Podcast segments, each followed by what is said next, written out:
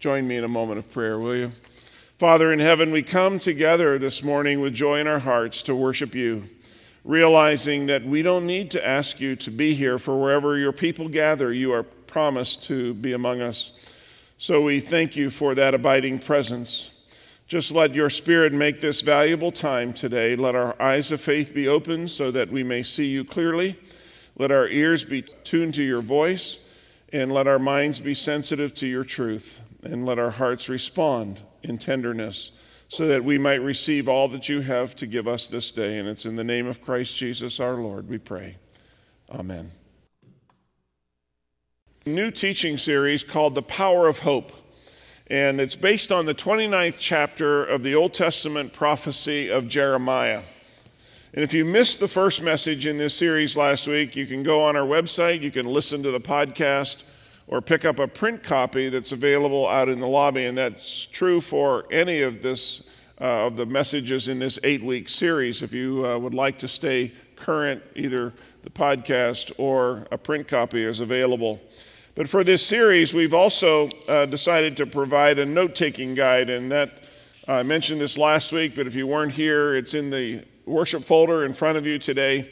Uh, on one side is a place for you to take notes on the, on the message. The other side uh, has some discussion starters for your own personal devotional time or perhaps your life group. Uh, some of our life groups are using this as a discussion uh, for their meetings together. Uh, we got lots of good feedback uh, last week on the insert, so I hope that it will continue to be useful for you. Jeremiah was one of the major prophets in the Old Testament era, and if you read uh, the entire book, you will see in his message a new interpretation of sin, which explains at least why, in the prophet's mind, the tragic events that he was witnessing, and that was chief among them the exile of God's people from Jerusalem to Babylon, um, was, was traumatic. God was indeed the source of salvation for his people in Israel and Judah and was able to deliver them from the consequences of their sin, but they would have to first return to him and in repentance and seek God's forgiveness. In today's lesson, we're going to see that Jeremiah sees a distinction between sinning, doing those things that are wrong in the eyes of God, and the disposition of a person's heart that seeks to do wrong which he says and seems to imply is uh, far worse and harder to deal with. So today we're going to look at the effects of something called discontentment and how this is an emotional trap that affects our spiritual life as well. Pray with me, will you? Holy and perfect God, we admit that too often we put things above you in our lives. We say we long for you, and then actually, what we long for is more money and more comfort and more of the things of this world. Lord, your word tells us that you will come with judgment to us if our hearts remain captive to anything, anything but you. So today we confess our rebelliousness and we admit that our worship is often not all that it could be because our hearts are slaves to lesser things. Lord God, break our hearts today with what breaks yours and help us to seek good and not evil. Touch us with your mercy and your grace. Renew our hearts in this time of worship together. Make us long for you. And we pray it all in Jesus' name. Amen. You know, ever since the beginning of creation, when the first creatures came from the hand of God, there has always been someone somewhere unhappy with their position in the universe.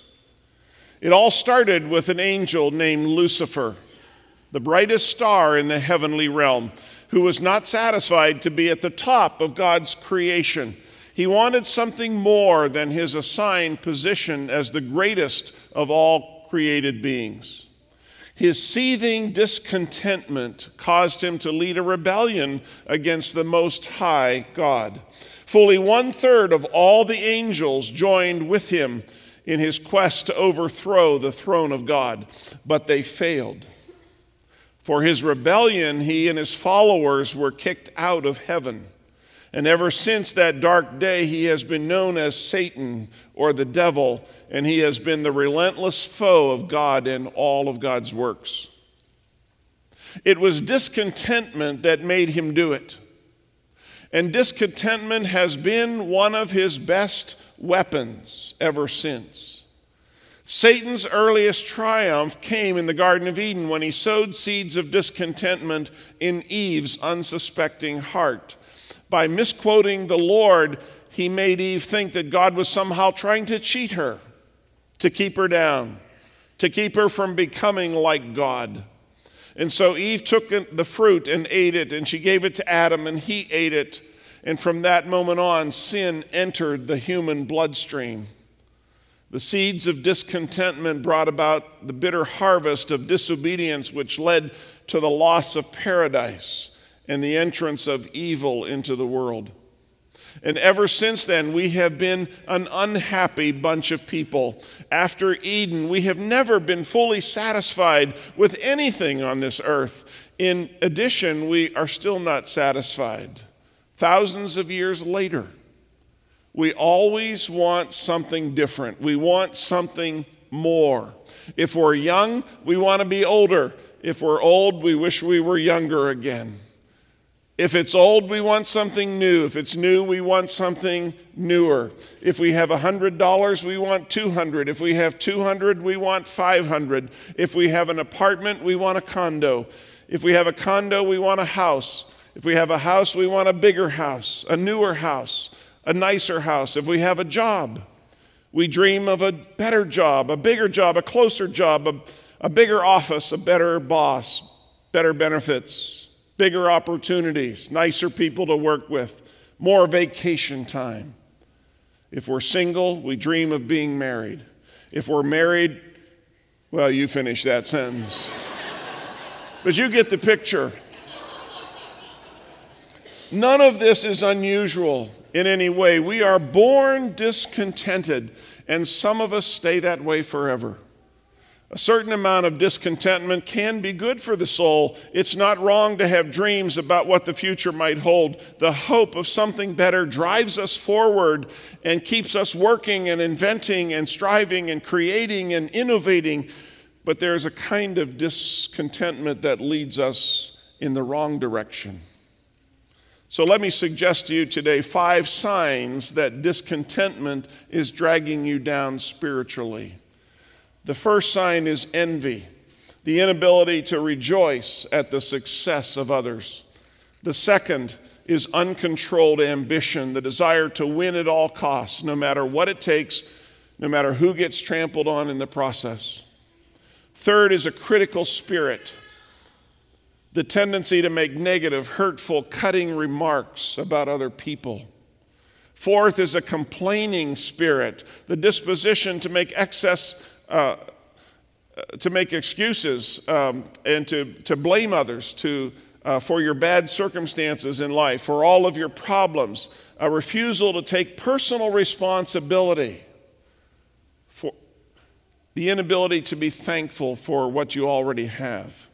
And then, fifth, outbursts of anger.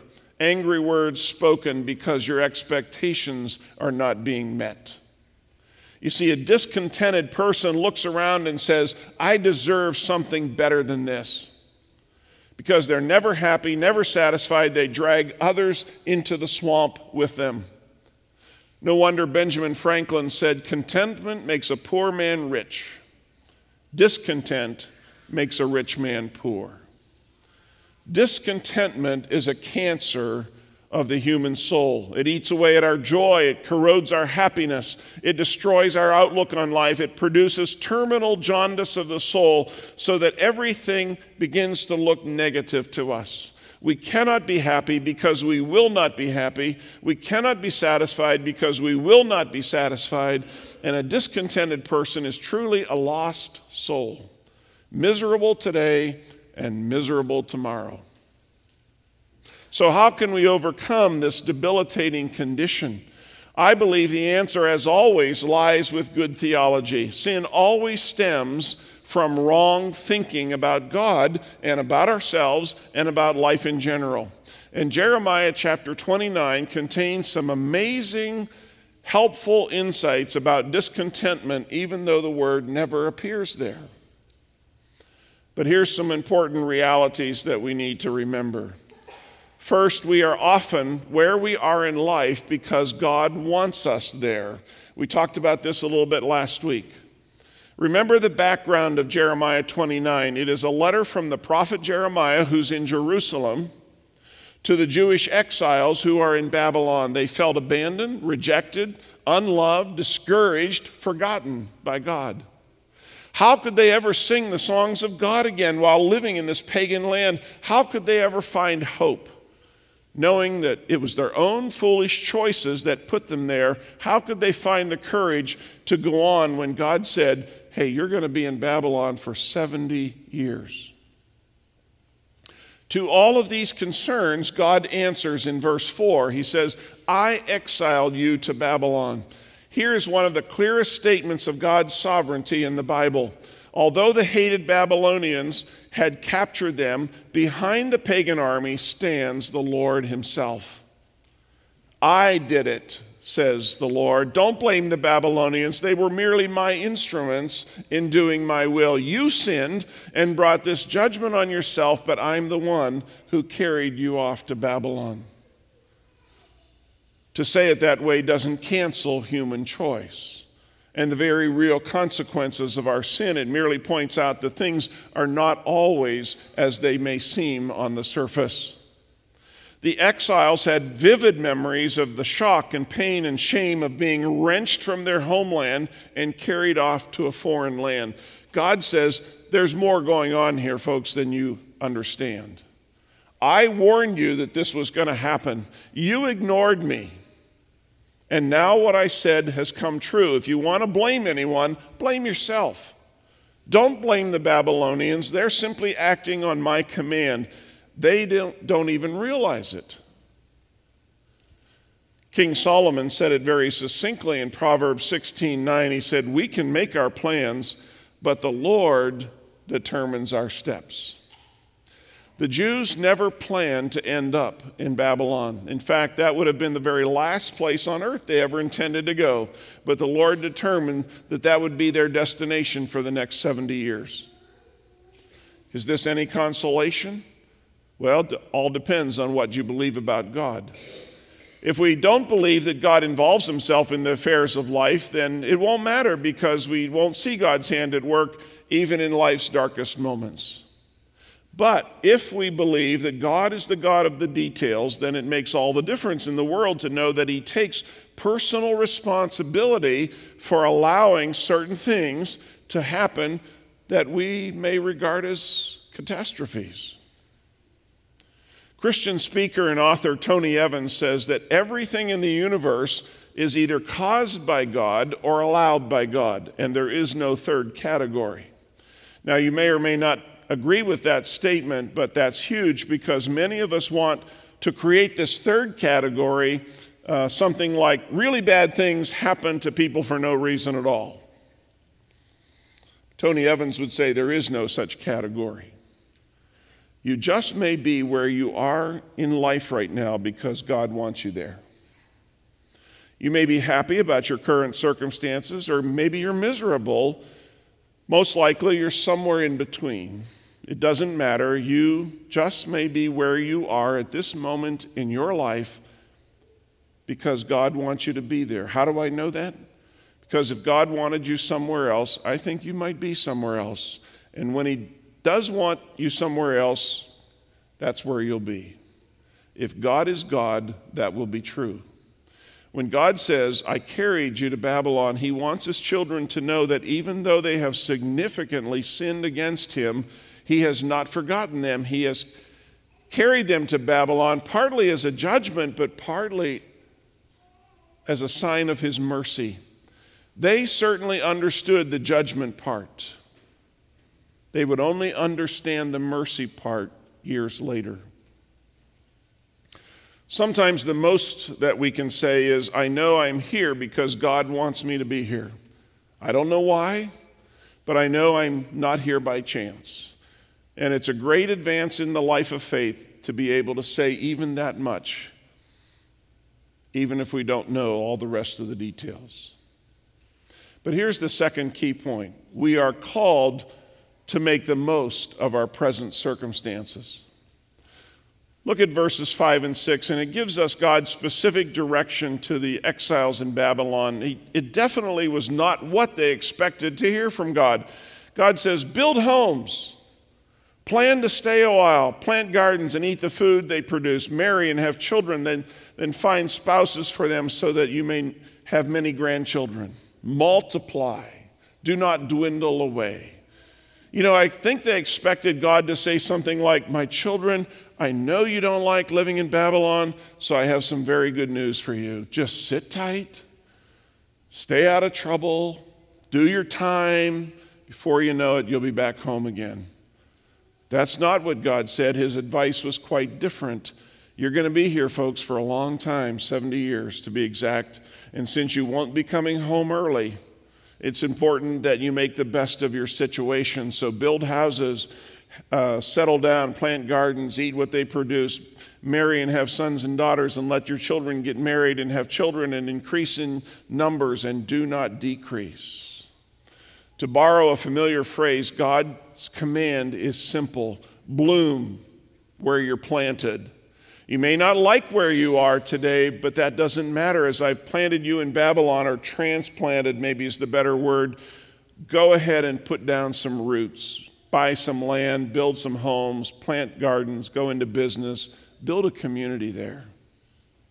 You see, in every hard situation that we face in life, we have to come to grips with the same question Are we going to complain or are we going to get busy? God says, You're in Babylon now. Make the best of it. Stop complaining. Don't mope around. Don't spend your days pining away for Jerusalem. You aren't going to go back there for 70 years. I put you in Babylon for a reason. Don't waste a moment of your time looking back at what used to be. Use your energies to make, a, to make your life better now. That's really good advice, isn't it? Over the years, I have thought a lot about the way that God leads us, his people. And one thing is certain the will of God is not a destination, it's a journey. I have always believed that, and I'm more convinced of that now than ever. As a young couple, energetic Christ followers, leaving college and seminary behind for an opportunity to be in ministry, Jan and I told God what our plans were we wanted to be missionaries. We had thought about this and planned for that for a number of years. God laughed and said, Why don't you move to Michigan and pastor a local church instead? I don't know, maybe this was a missionary enterprise, I'm not sure. But, but as difficult as it is, sometimes we have learned, we've had to learn to live in the moment and not make long range plans. We could never have predicted any of the places where God has put us or that we would have been among you at Redeemer here for now over 31 years. And I draw no conclusions from that except that life has brought us lots of joys in every place where we have served. A few challenging moments as well.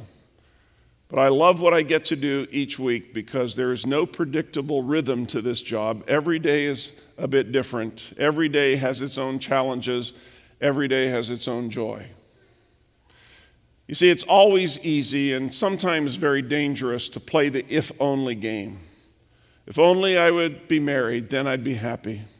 If only I'd get that new job, then I'd be happy. If only I graduate from college, then I'd be happy. If only we have children, then we'll be happy. If only we can retire to Florida, then we'll be really happy. If only I could make more money. If only I could win that case. If only we could move into that new home, we'd be happy. If only I climb that one last mountain, then I'll be happy. But you know, life doesn't generally work that way, does it?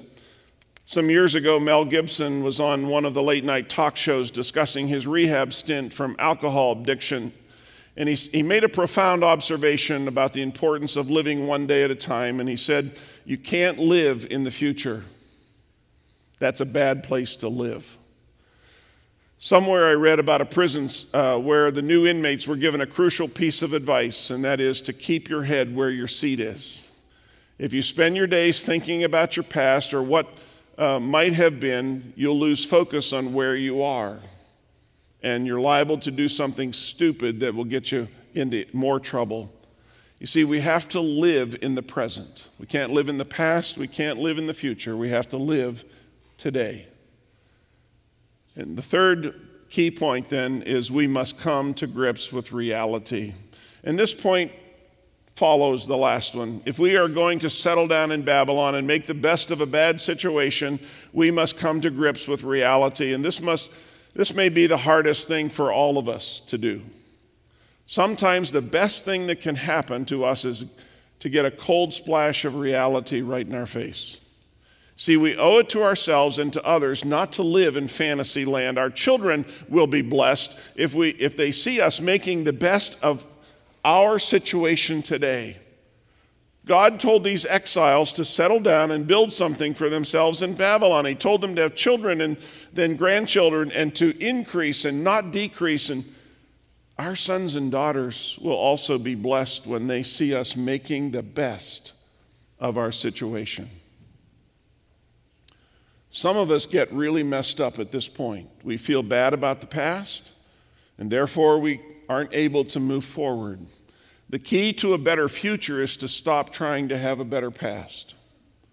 Here's a deep theological truth about your past it is what it is. We can't change it, we can't delete it, we can't improve it, but we can accept it and we can move on from there. Years ago, I heard someone speak about three simple statements that I'll call the first law of spiritual progress. And it goes like this I can't go back. I can't stay here. I must go forward. God will bless us when we embrace reality with courage and when we accept the past for what it is and move forward with an energetic faith in God. So, what's the bottom line of this message? We just may be where we are in life today by the sovereign will of God. We can serve God right where we are. We can glorify God right where we are. And if we complain, we are attacking the Lord. We're not serving Him. So the question comes down to this Do we believe in God or don't we? Do we believe that God will give us what we need right now to serve Him in the circumstances that we're in? There is a sense in which we, when we complain, when we dwell in that discontentment, at that point we no longer believe in God. Yes, on one level we certainly do believe in God, but by our discontented complaining, we are denying the truth that we claim to believe. If we can't do everything we would like to do, we can joyfully accept the situation we're in at the moment as being from the hand of God. We can pray, we can praise God, we can sing to the Lord, we can always refresh ourselves in the streams that flow from the heart of God. So, how do we apply this truth? the truth of this story of God's people in captivity? How can we cope when the circumstances of our life are not what we had planned for, not what we had hoped for, and we see no hope that they're going to change anytime soon? Well, we can bloom where we're planted. We can serve the Lord right where we are. We can stop moping around, complaining. We don't live in the past or the, the future, but in the present let God define our life, not earthly circumstances. Don't expect change to always make you happy. Never forget that we won't be where we are today forever. You see, that brings us to a very important spiritual truth. The only thing that ultimately matters in life is knowing Jesus. That's it. The only thing that ultimately matters in this life is knowing Jesus and through him growing closer to God day by day. Nothing else. If we know God in Christ, then we are of all people most blessed and highly favored. The apostle Paul says in Ephesians chapter 1 verse 3, we have been blessed with every spiritual blessing in the heavenly realms because we are united with Christ.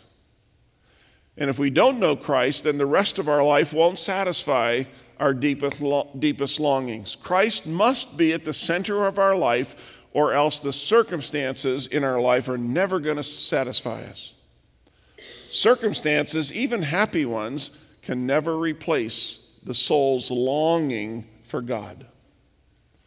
Now, seen in that light, discontentment is a pretty serious sin because it's an, it's an attempt to overthrow God.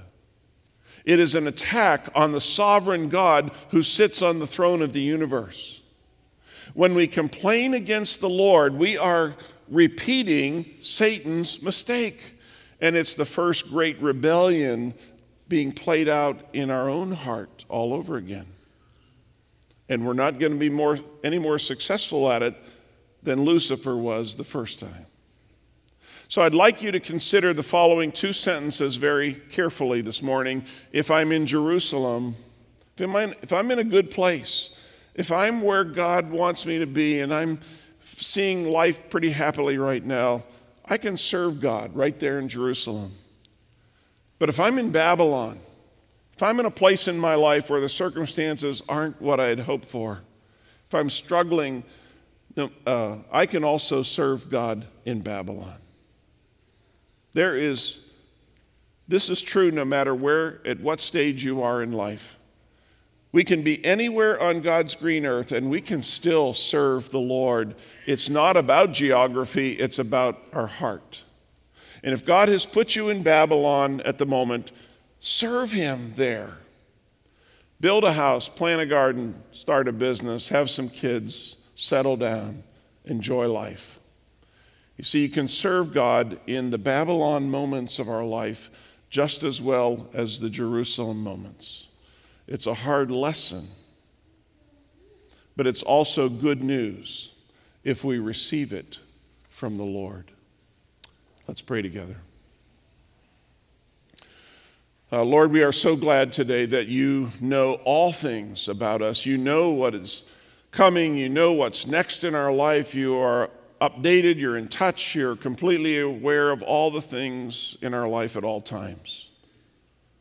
The psalmist says, You have examined us and you know all about us. You know when we sit down, you know when we get up, you know our thoughts before we think them, you know where we go and, and what we do, and you know everything.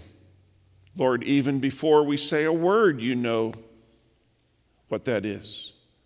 And we are so grateful for that because you know us so well that we can trust you with our life. And we do trust you. And today we place our lives again into your hands. And it's in Jesus' name that we pray. Amen.